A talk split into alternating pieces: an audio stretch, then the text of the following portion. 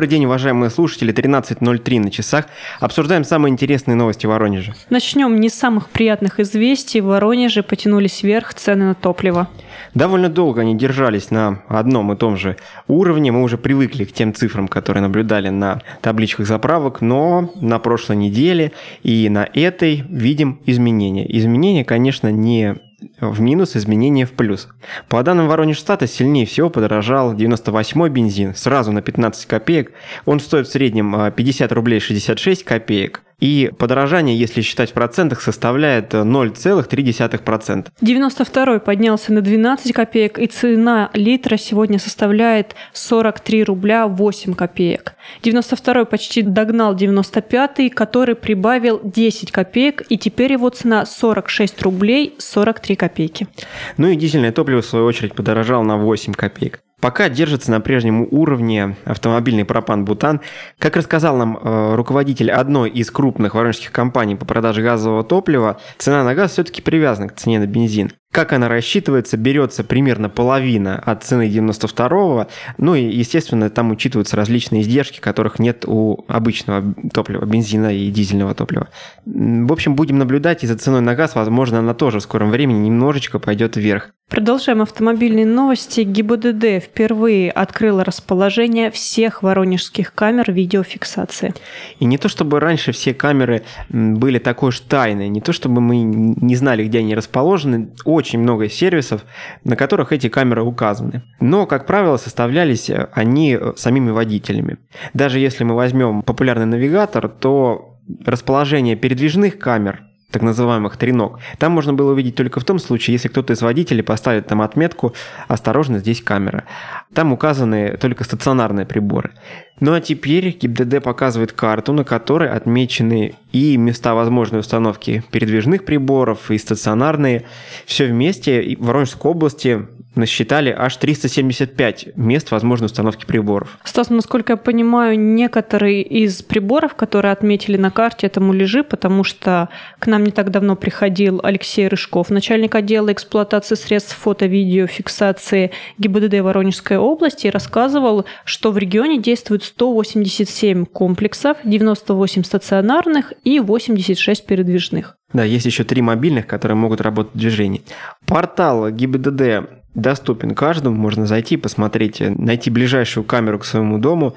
Но все-таки к его работе возникают вопросы уже сейчас. Например, не совсем понятно, как быстро будет обновляться информация на этом ресурсе.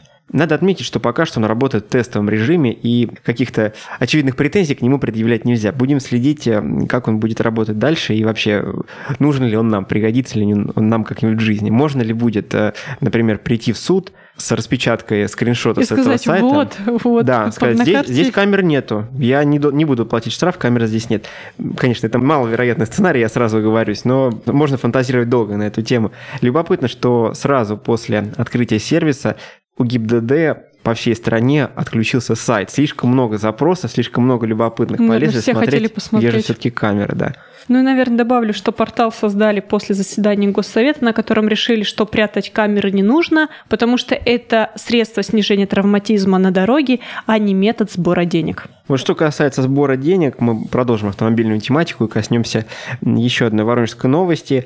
Не все воронежцы собирают деньги законным путем. Тут, конечно, мы не откроем от, от, Откровения, да, не случилось. На трассе М4 активизировались обманщики, обманывают воронежцев и тех, кто едет по трассе в южном направлении. Как рассказал нам один из наших читателей, он остановился на заправке на объезде Воронежа, это улица Изыскателей, и пошел платить э, за топливо. Когда он вернулся, то у двери машины стоял мужчина кавказской внешности и просил денег на бензин. Говорил, что не может добраться до дома, едет из одного дальнего региона в другой очень нужно домой, дай денег, э, там, переведу тебе потом на счет и так далее, и так далее. Но наш читатель был уже знаком с подобной схемой обмана и просто не стал никаких денег этому человеку давать, жестко его направил, скажем так, в другом направлении, не в том, в котором он собирался ехать, если верить его словам. И заметил наш читатель, что там на заправке многие, в принципе, давали ему деньги. Тут все бы ничего, тут можно было бы поверить в эту историю, если бы не тот факт, что таких людей каждый день видят на заправках на трассах Воронежской области. И если бы они реально собирали деньги на то, чтобы купить бензин, то наверняка купили бы не одну цистерну, может быть, даже и, и купили действительно. Стас, но проблема в том, что бороться с этими обманщиками очень трудно, потому что, как рассказывают полицейские, люди дают деньги же им добровольно, то есть это некое пожертвование. И речь идет часто не о очень больших суммах, поэтому говорить о возбуждении уголовного дела совершенно не приходится. То есть просто людям остается быть бдительными, серьезнее относиться к тому, кому ты даешь деньги. Да, нужно просто чувствовать, что ли, понимать, что в данный момент, когда ты отказываешь такому человеку, ты не совершаешь какого-то морального преступления, да, ты не обрекаешь какого-то человека на скитание по воронежским пустыням, а ты просто замечаешь мошенника и жестко ему отказываешь. То есть в этой ситуации прав, безусловно, ты. Но тут, конечно, снова люди, которые зарабатывают деньги нечестным путем, они снова бьют э, в самое сокровенное, они снова бьют в лучшие черты нашего характера. Вот здесь вот вызывают сострадание, некую такую автомобильную солидарность. Существует автомобильное сообщество, существует какой-то институт взаимопомощи, да, увидел, что человек стоит э, на ночной дороге со знаком аварийной остановки, даже если он не машет рукой, не голосует, можно становиться, спросить, э, ну, все ли в порядке, да, все ли в порядке, случилось? что случилось, нужна ли помощь. И действительно, это работает. Это вот так и происходит. И неужели жалко 100 рублей дать какому-то человеку на топливо? Конечно, вполне возможно, мошенники скоро начнут э, маскироваться под э, людей, которые действительно выглядят так, что им вот-вот надо уехать куда-то в дальний регион, но пока сценарий такой, все-таки встречаем таких персонажей на заправках, деньги им не даем. К сожалению, Стас, вот таких вот обманщиков, которые четко знают, на что нужно давить, становится все больше и больше, и не только среди автомобилистов. Вот, например, сейчас в Лискинском районе будут судить мошенницу, которая выдавала пенсионерам деньги билетами банка приколов. 41-летняя дамочка маскировалась под соцработников, использовала очень-очень много разных схем. Да, мы сейчас вот перечислим вам стандартный сценарий. Либо она приходила и говорила, что в России прошла денежная реформа, срочно нужно менять деньги старого образца, то есть настоящий, который мы сейчас пользуемся, на деньги нового образца, в роли которых выступали закладки для книг, да, не знаю, как их еще можно применять, деньги билета банка прикол. Да, действительно, только прикалываться, оставлять на асфальте и смотреть на счастливые лица людей, которые находят эти купюры, на которых жирная надпись «неплатежеспособна» значится. Но, естественно, пожилые люди не всегда могут э, прочитать, пожилые люди верят, если им говорят, э, смотря в глаза, и мошенница продолжала таким образом обманывать все новых и новых людей. Другим она говорила, что им прямо сейчас должны выплатить некую компенсацию, может быть, от пенсионного фонда, может быть, от какого-нибудь еще учреждения. От соцзащиты, возможно. Да. 5 тысяч рублей она протягивает, говорит, что компенсация составляет 2 тысячи рублей. Дайте, Соответственно, дайте сдачи. Она берет сдачи, то есть уже получает в обмен на бумажку 3 тысячи рублей, уже хорошо, но Дальше больше. Она обращает внимание на то, откуда пенсионерка, которая она пришла, достает деньги. То есть лезет ли она под матрас, идет куда-то в шкаф, открывает какой-то ящичек. Потом под каким-то предлогом отвлекала бабушку или дедушку и просто воровала деньги.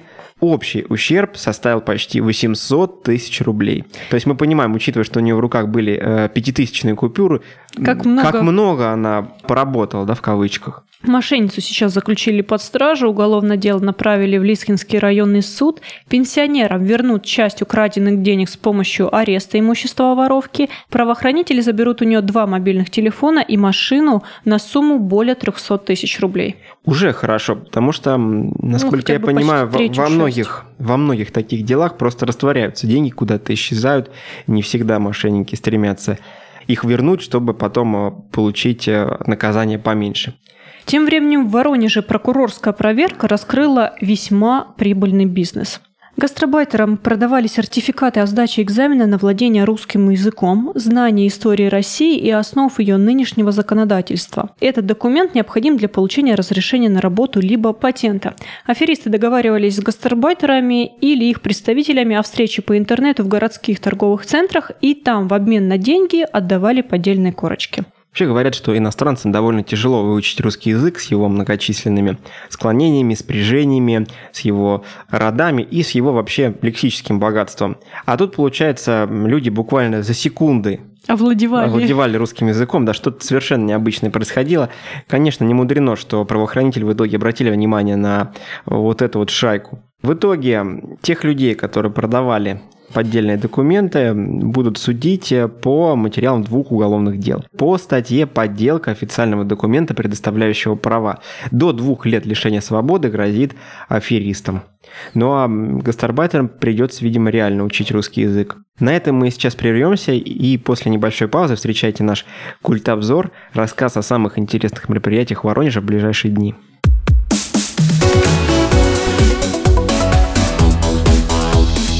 Тема дня.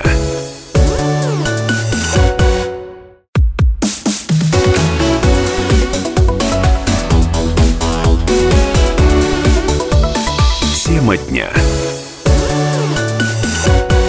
И снова здравствуйте, уважаемые слушатели, Стас Шевченко и Виктор Левшаков в студии. Наш культ-обзор. Расскажем, что интересного можно посмотреть в Воронеже, куда сходить. Действительно, выбор есть. Например, если вас пугает ненастная погода, можно спрятаться под крышей кинотеатра и посмотреть что-то интересное, тем более на большой экран возвращается Квентин Тарантино.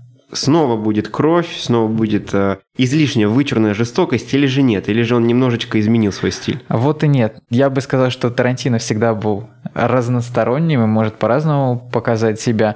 Этот фильм необычный. «Однажды в Голливуде» он называется. Наверняка вы о нем слышали. Он повествует о череде событий, произошедших на самой большой фабрике по производству кинофильмов в 1969 году на закате так называемого «золотого века». Известные больше для американской, конечно, аудитории актеры Рик Даутон и дублер его Клифф Бут пытаются найти свое место в меняющемся мире киноиндустрии, где они как бы уже и никому и не нужны. Тут, конечно, есть парадокс в том, что это Тарантино, Тарантино не тот кровавый, которого не могут смотреть, а Тарантино интересный, с поворотами, с необычными хитросплетениями, встречами.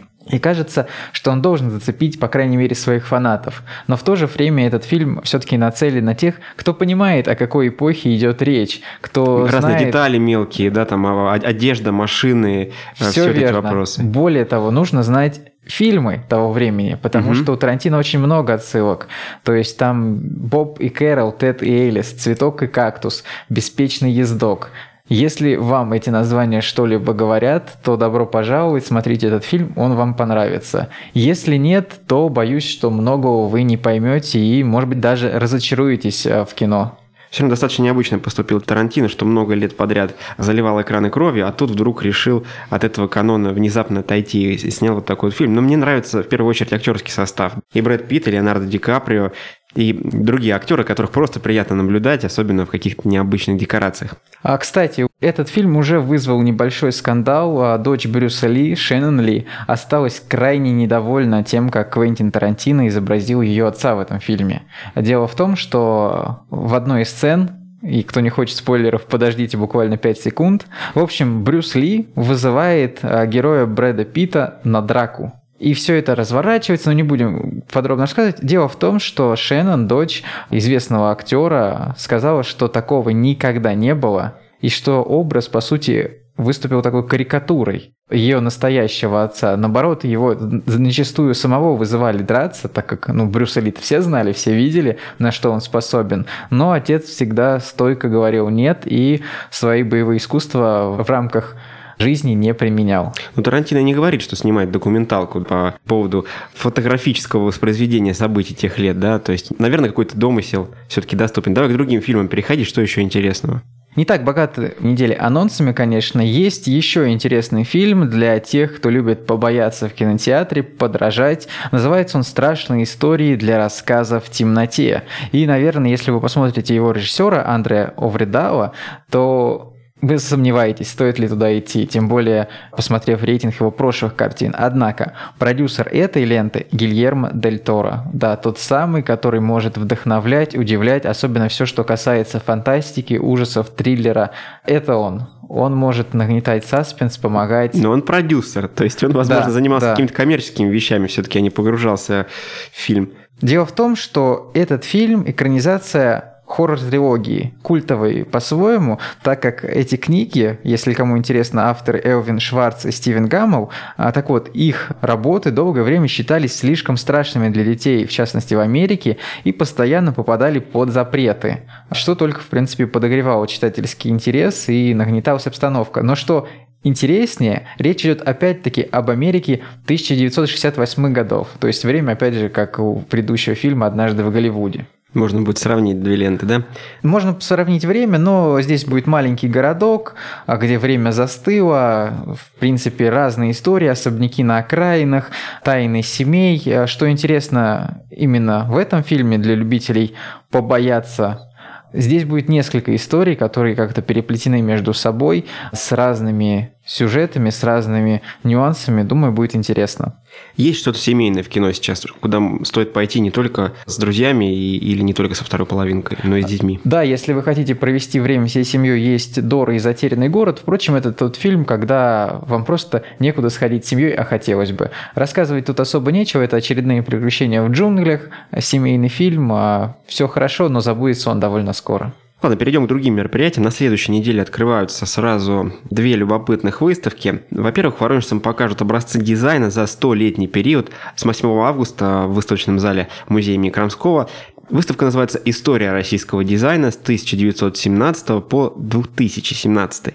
И это первая экспозиция в истории современной России, на которой представлено ну такое большое разнообразие предметов, которые могут относиться к слову дизайн каким-то образом. Да, тут графика, архитектура, промышленный дизайн и так далее. Другая выставка, которую хотелось бы рассказать, открывается на день раньше, 7 августа, в том же музее имени Крамского. Экспозиция воронежского фотографа Михаила Квасова. Он покажет красавицу в жанре ню. Михаил Квасов – член Союза фотохудожников России, лауреат многочисленных профессиональных конкурсов.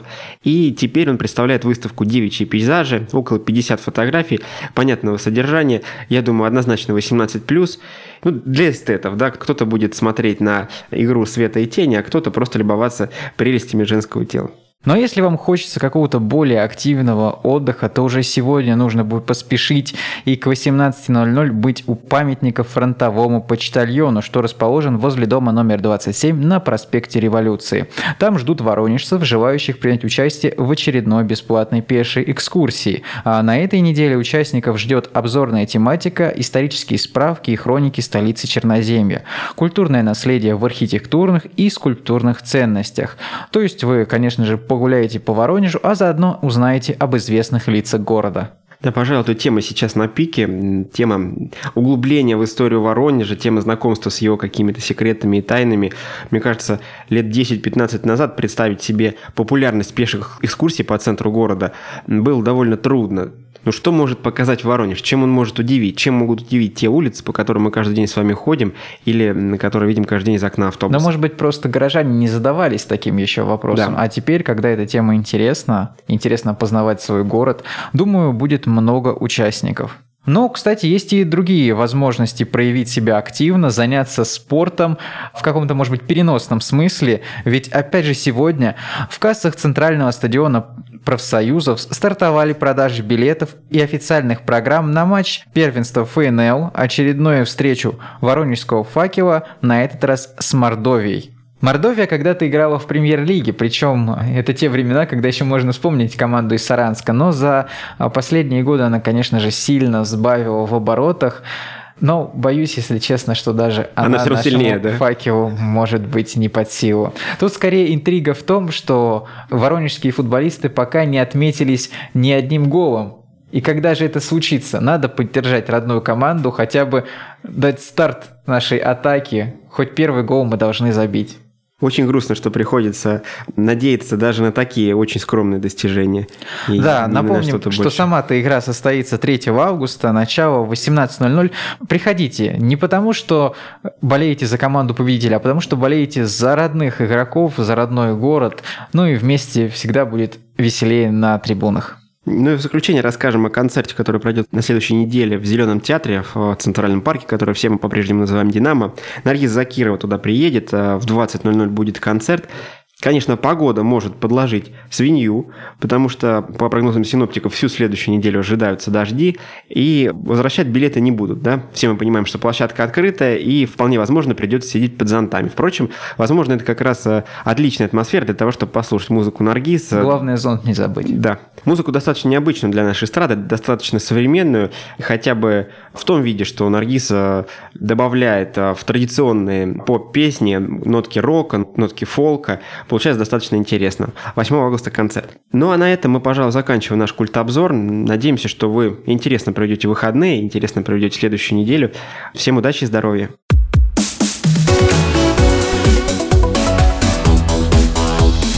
Тема дня.